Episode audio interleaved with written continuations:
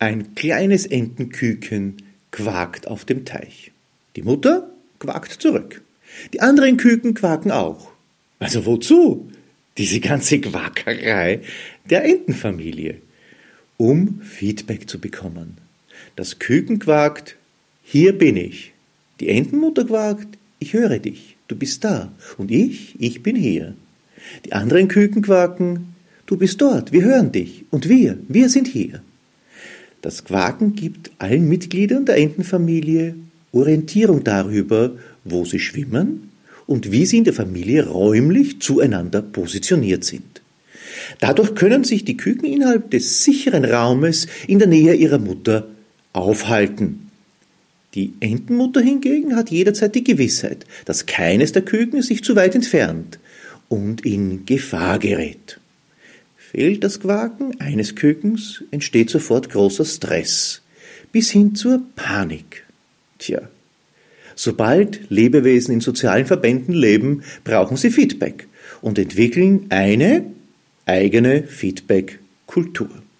Wir Menschen auch.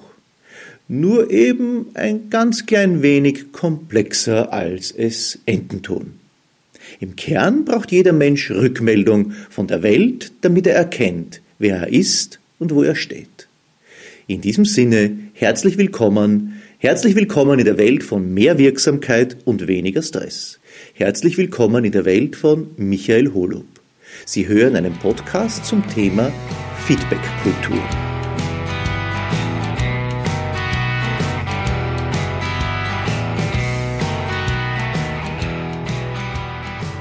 Das Wort Feedback ist bereits so stark im Unternehmensalltag etabliert, dass es in der Regel überhaupt nicht mehr übersetzt wird. Die deutsche Übersetzung Rückmeldung verdeutlicht, worum es bei Feedbackgesprächen, bei unserer Feedbackkultur gehen sollte. Das Ziel ist es, Rückmeldung über die Arbeitsweise, über den Ablauf bestimmter Projekte oder Aufgaben zu geben.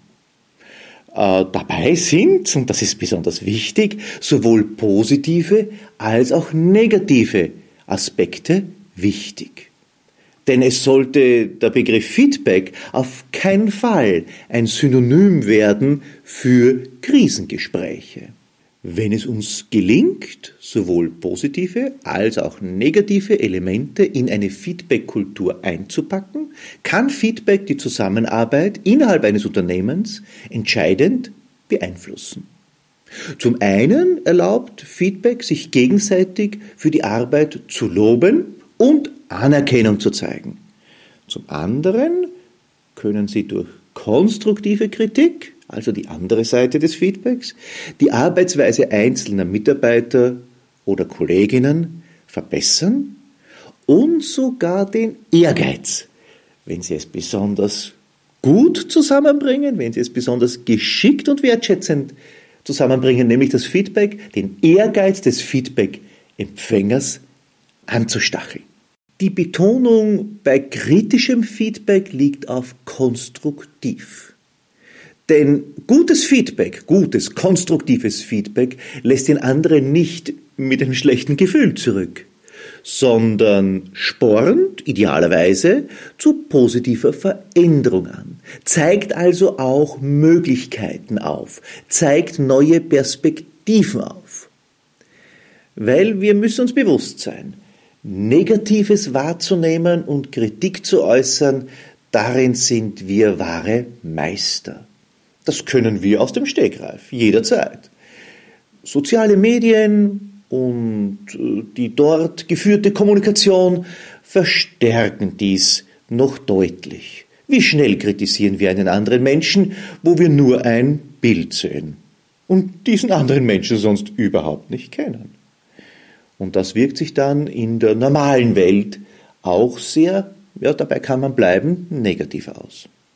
Positives, Lob und Anerkennung wird in unserer Alltagskommunikation nicht sehr groß geschrieben. Wir geben dieser Form der Kommunikation leider, möchte ich dazu sagen, sehr wenig Raum. Dabei würden gerade solche Gespräche unheimlich beitragen, dass unser Zusammenleben harmonischer und zufriedenstellender ablaufen kann. Weil Anerkennung zu bekommen ist für uns Menschen ein wichtiges Grundbedürfnis.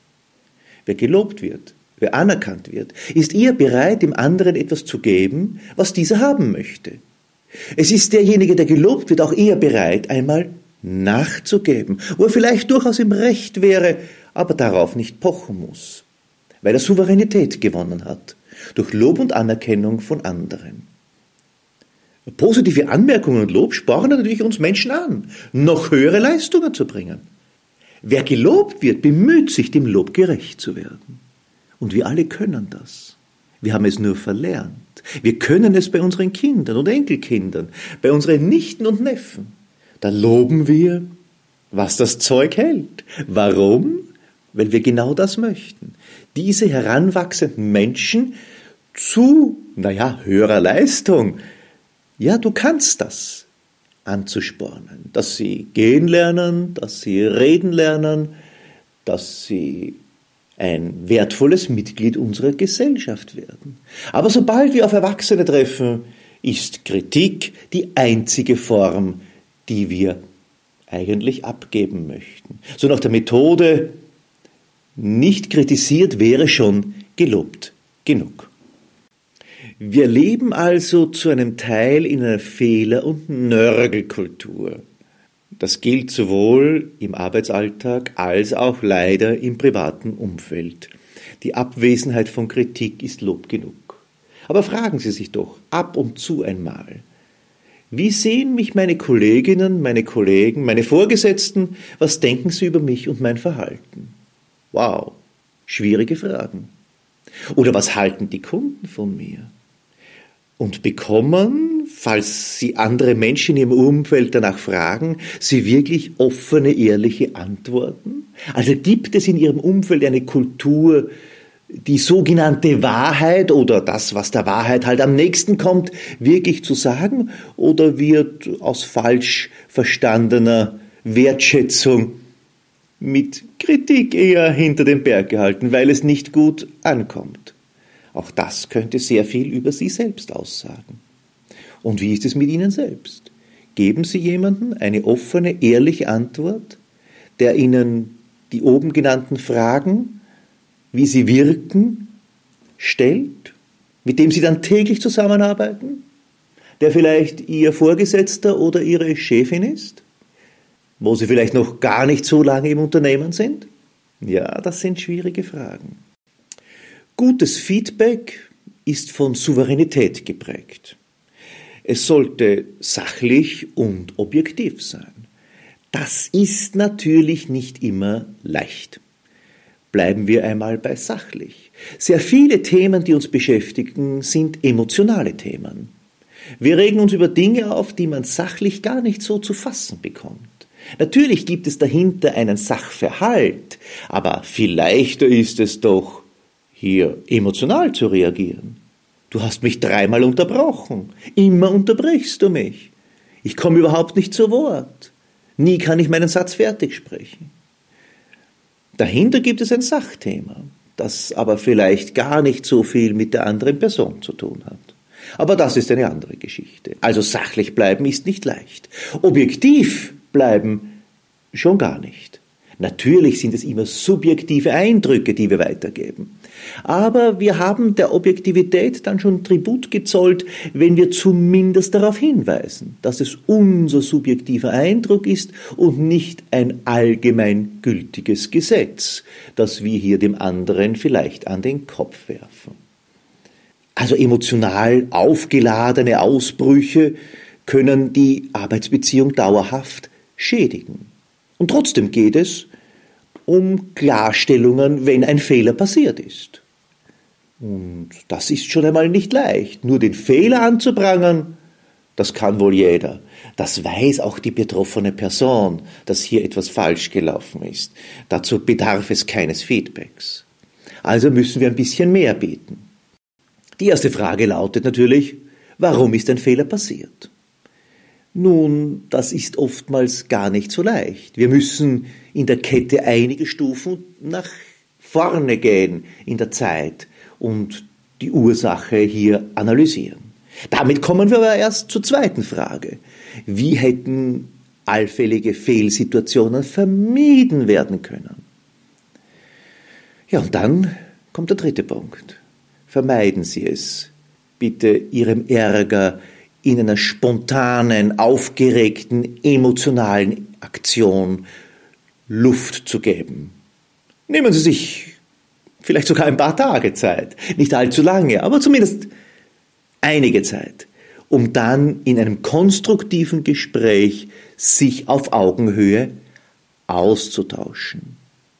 Und der vierte Punkt, wenn Sie einen solchen Gesprächstermin einberufen, dann müssen Sie auch bewusst sein und sich darauf vorbereiten, dass auch Sie Rückmeldung erhalten und im Idealfall natürlich auch erbitten.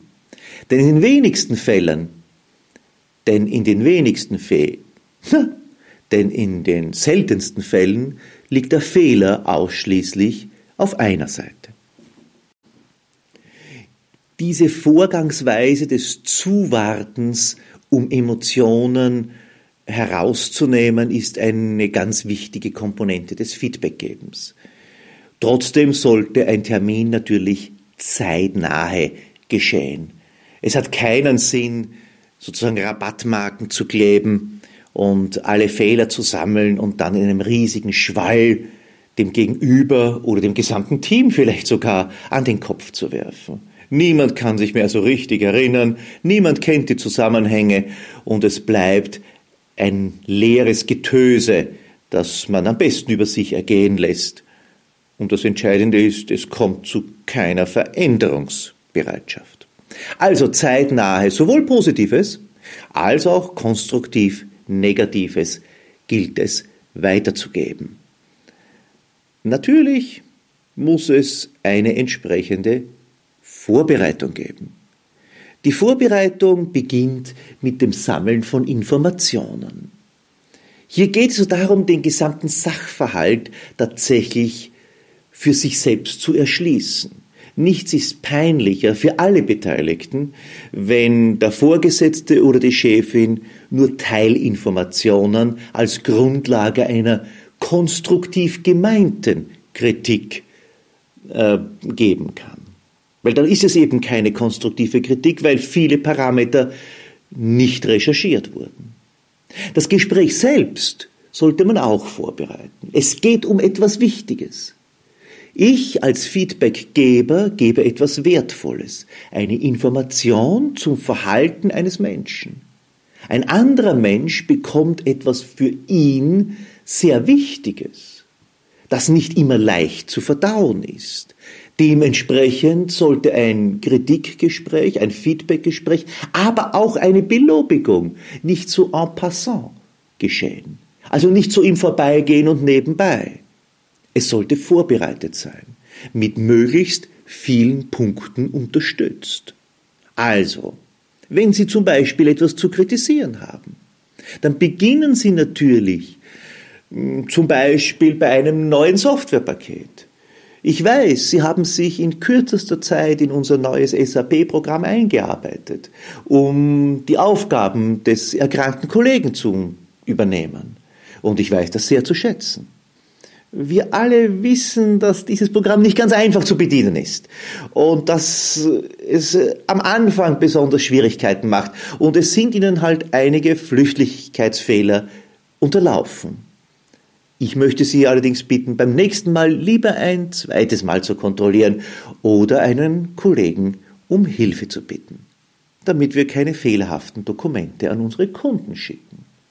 Also einen klaren Aufbau, Verständnis zu zeigen, den Sachverhalt darzulegen und dann Raum für Veränderung zu geben in einem Ausmaß, das für den Feedback-Empfänger schaffbar ist. Ein anderes positives Beispiel hier zur Unterstützung des Gesagten. Ich hatte das Gefühl, Sie hätten sich in dieser Situation über Unterstützung gefreut. Bitte sagen Sie mir beim nächsten Mal Bescheid.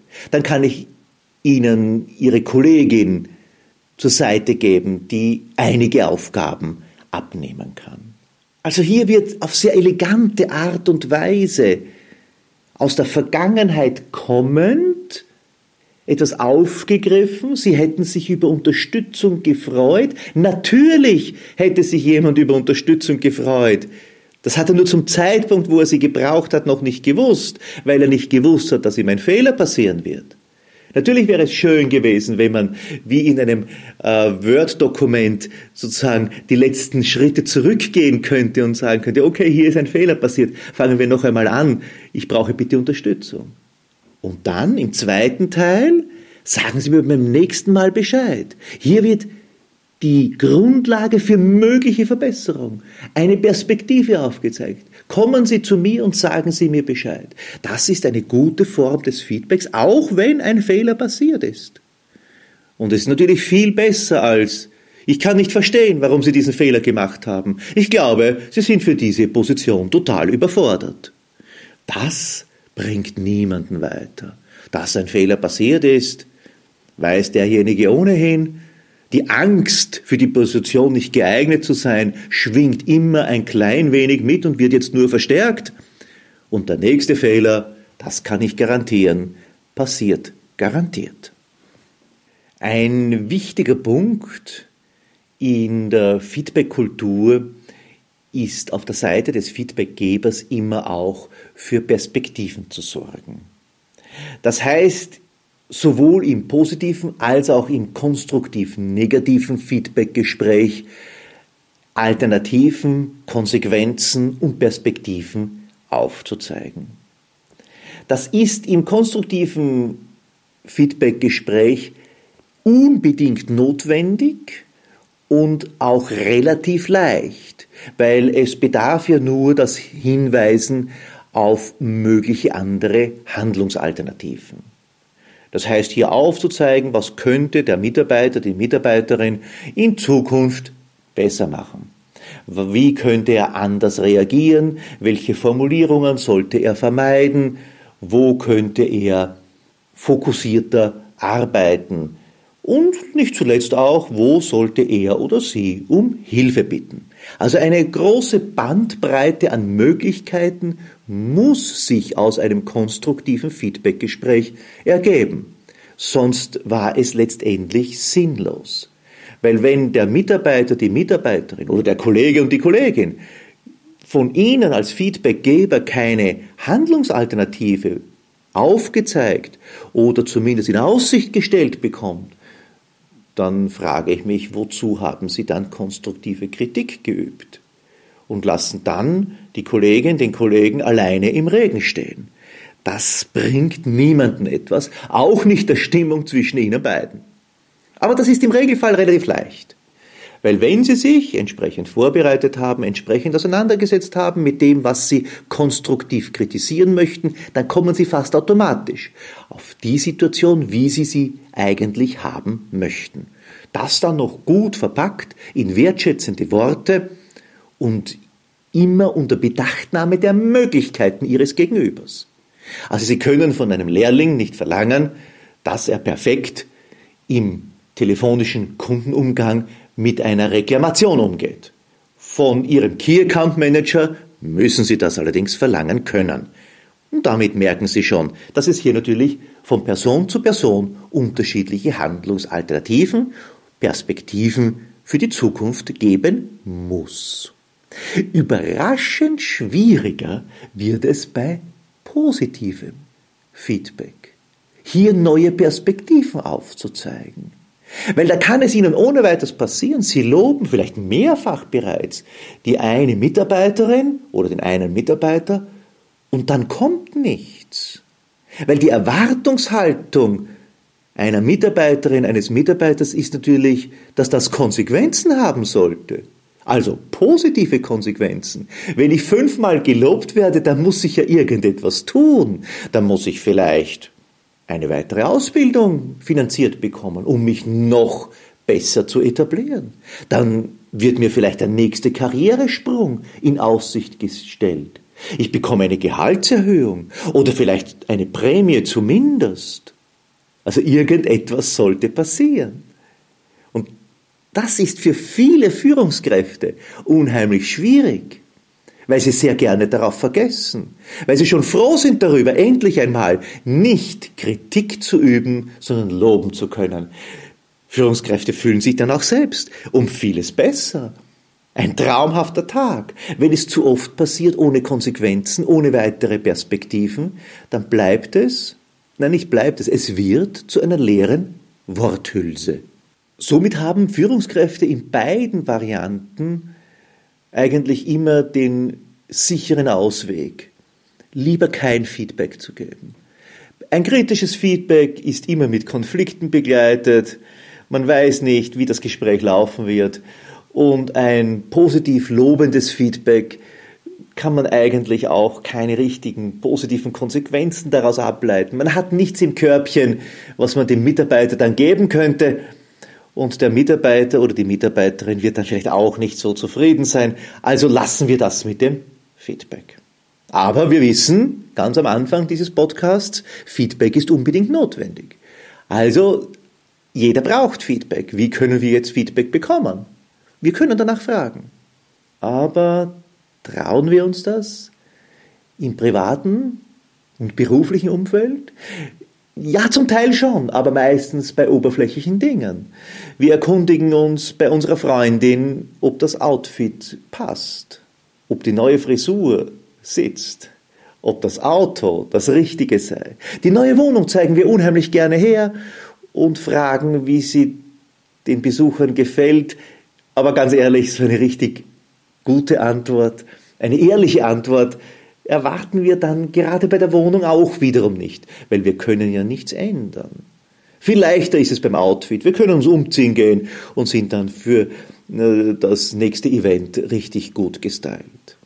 Aber wie oft möchten wir von jemand anderen wissen, wie unser Verhalten in einer bestimmten Situation wirkt, wie unsere Art zu reden ankommt, wie wir unter Stress reagieren und in Stresssituationen mit anderen kommunizieren. Und wie gehen wir dann offen mit für uns ungünstigen Antworten um? Also auch das ist ein interessantes Kapitel.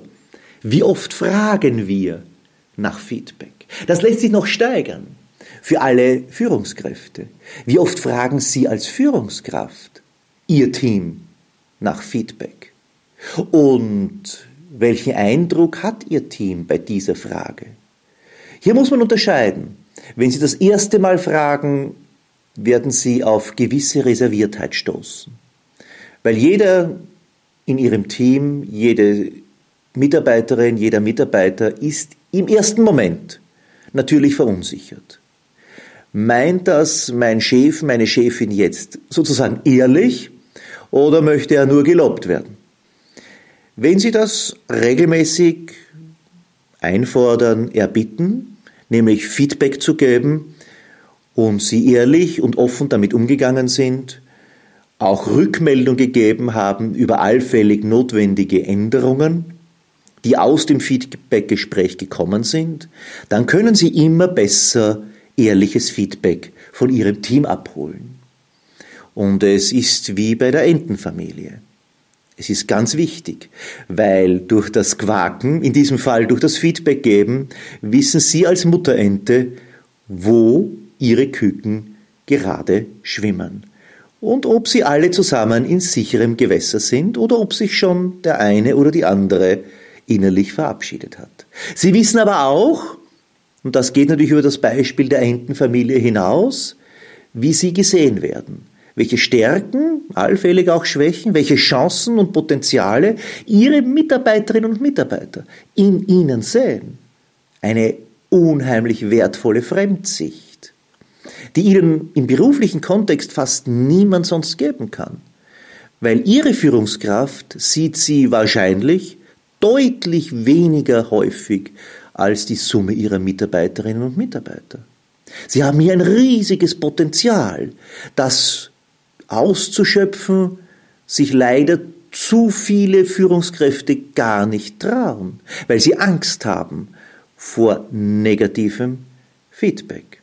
Das ist zum Teil natürlich berechtigt, weil wenn man selbst wie ein Elefant im Porzellanladen nur kritisiert und niemals lobt, dann darf man sich nicht wundern, wenn die eigenen Teammitglieder in ähnlicher Art und Weise dann bei einem erst- oder zweitmals eingeforderten Feedbackgespräch mit einem umgehen. Das ist dann sicherlich unangenehm, aber ist im Kern auf der Metaebene nur ein Feedback auf ihre eigene Feedbackkultur.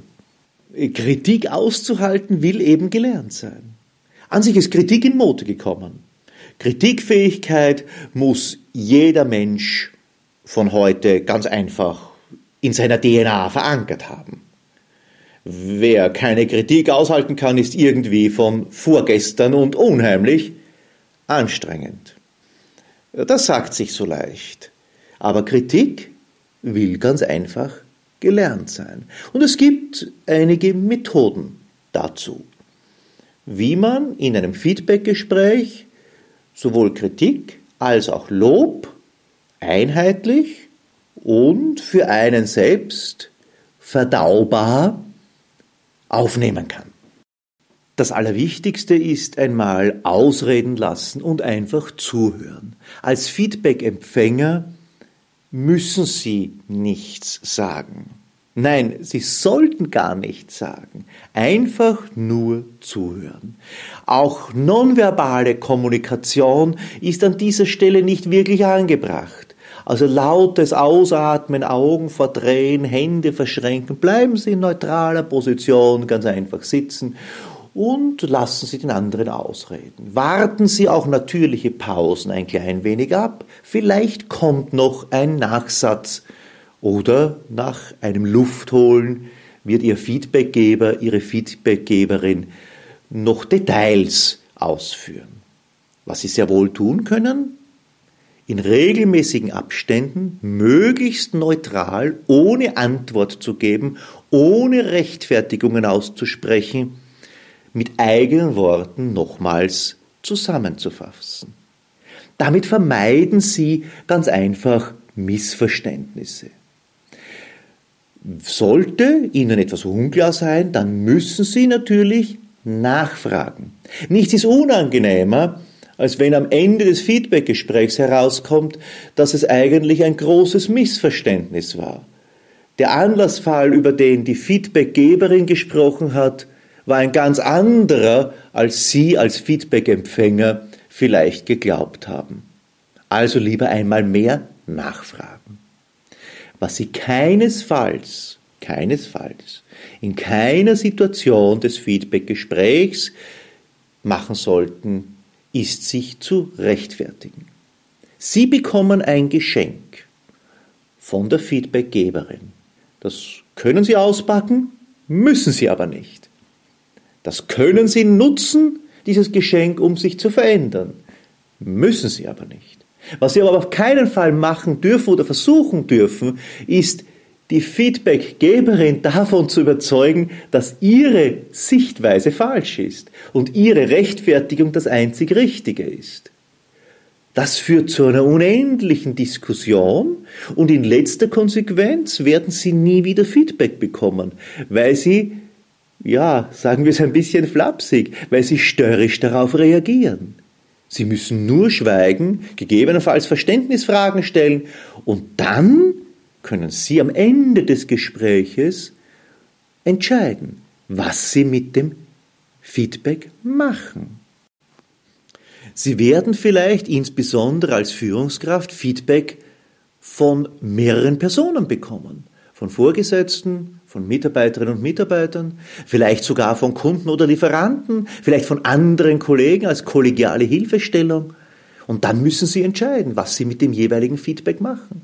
Sie können nicht allen Menschen gerecht werden. Sie müssen hier Ihren eigenen Weg finden, ohne sich dafür rechtfertigen zu müssen. Sie picken sich jene ja, durchaus Rosinen aus dem Kuchen heraus, wo sie sagen, das sind jene Veränderungsnotwendigkeiten, die ich auch sehe, die ich sehe und die im Rahmen meiner Möglichkeiten heute, hier und jetzt stehen.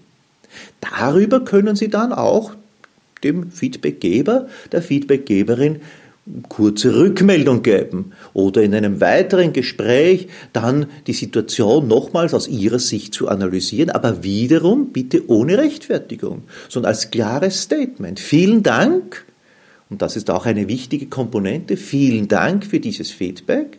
Ich habe mir gerne folgende Punkte herausgepickt. Das sind jene Punkte, an denen ich arbeiten möchte. Ich würde mich auch zukünftig darüber freuen, dazu über mein Erreichtes sozusagen von Ihnen oder von dir Feedback zu bekommen. Damit wird der Loop sozusagen geschlossen.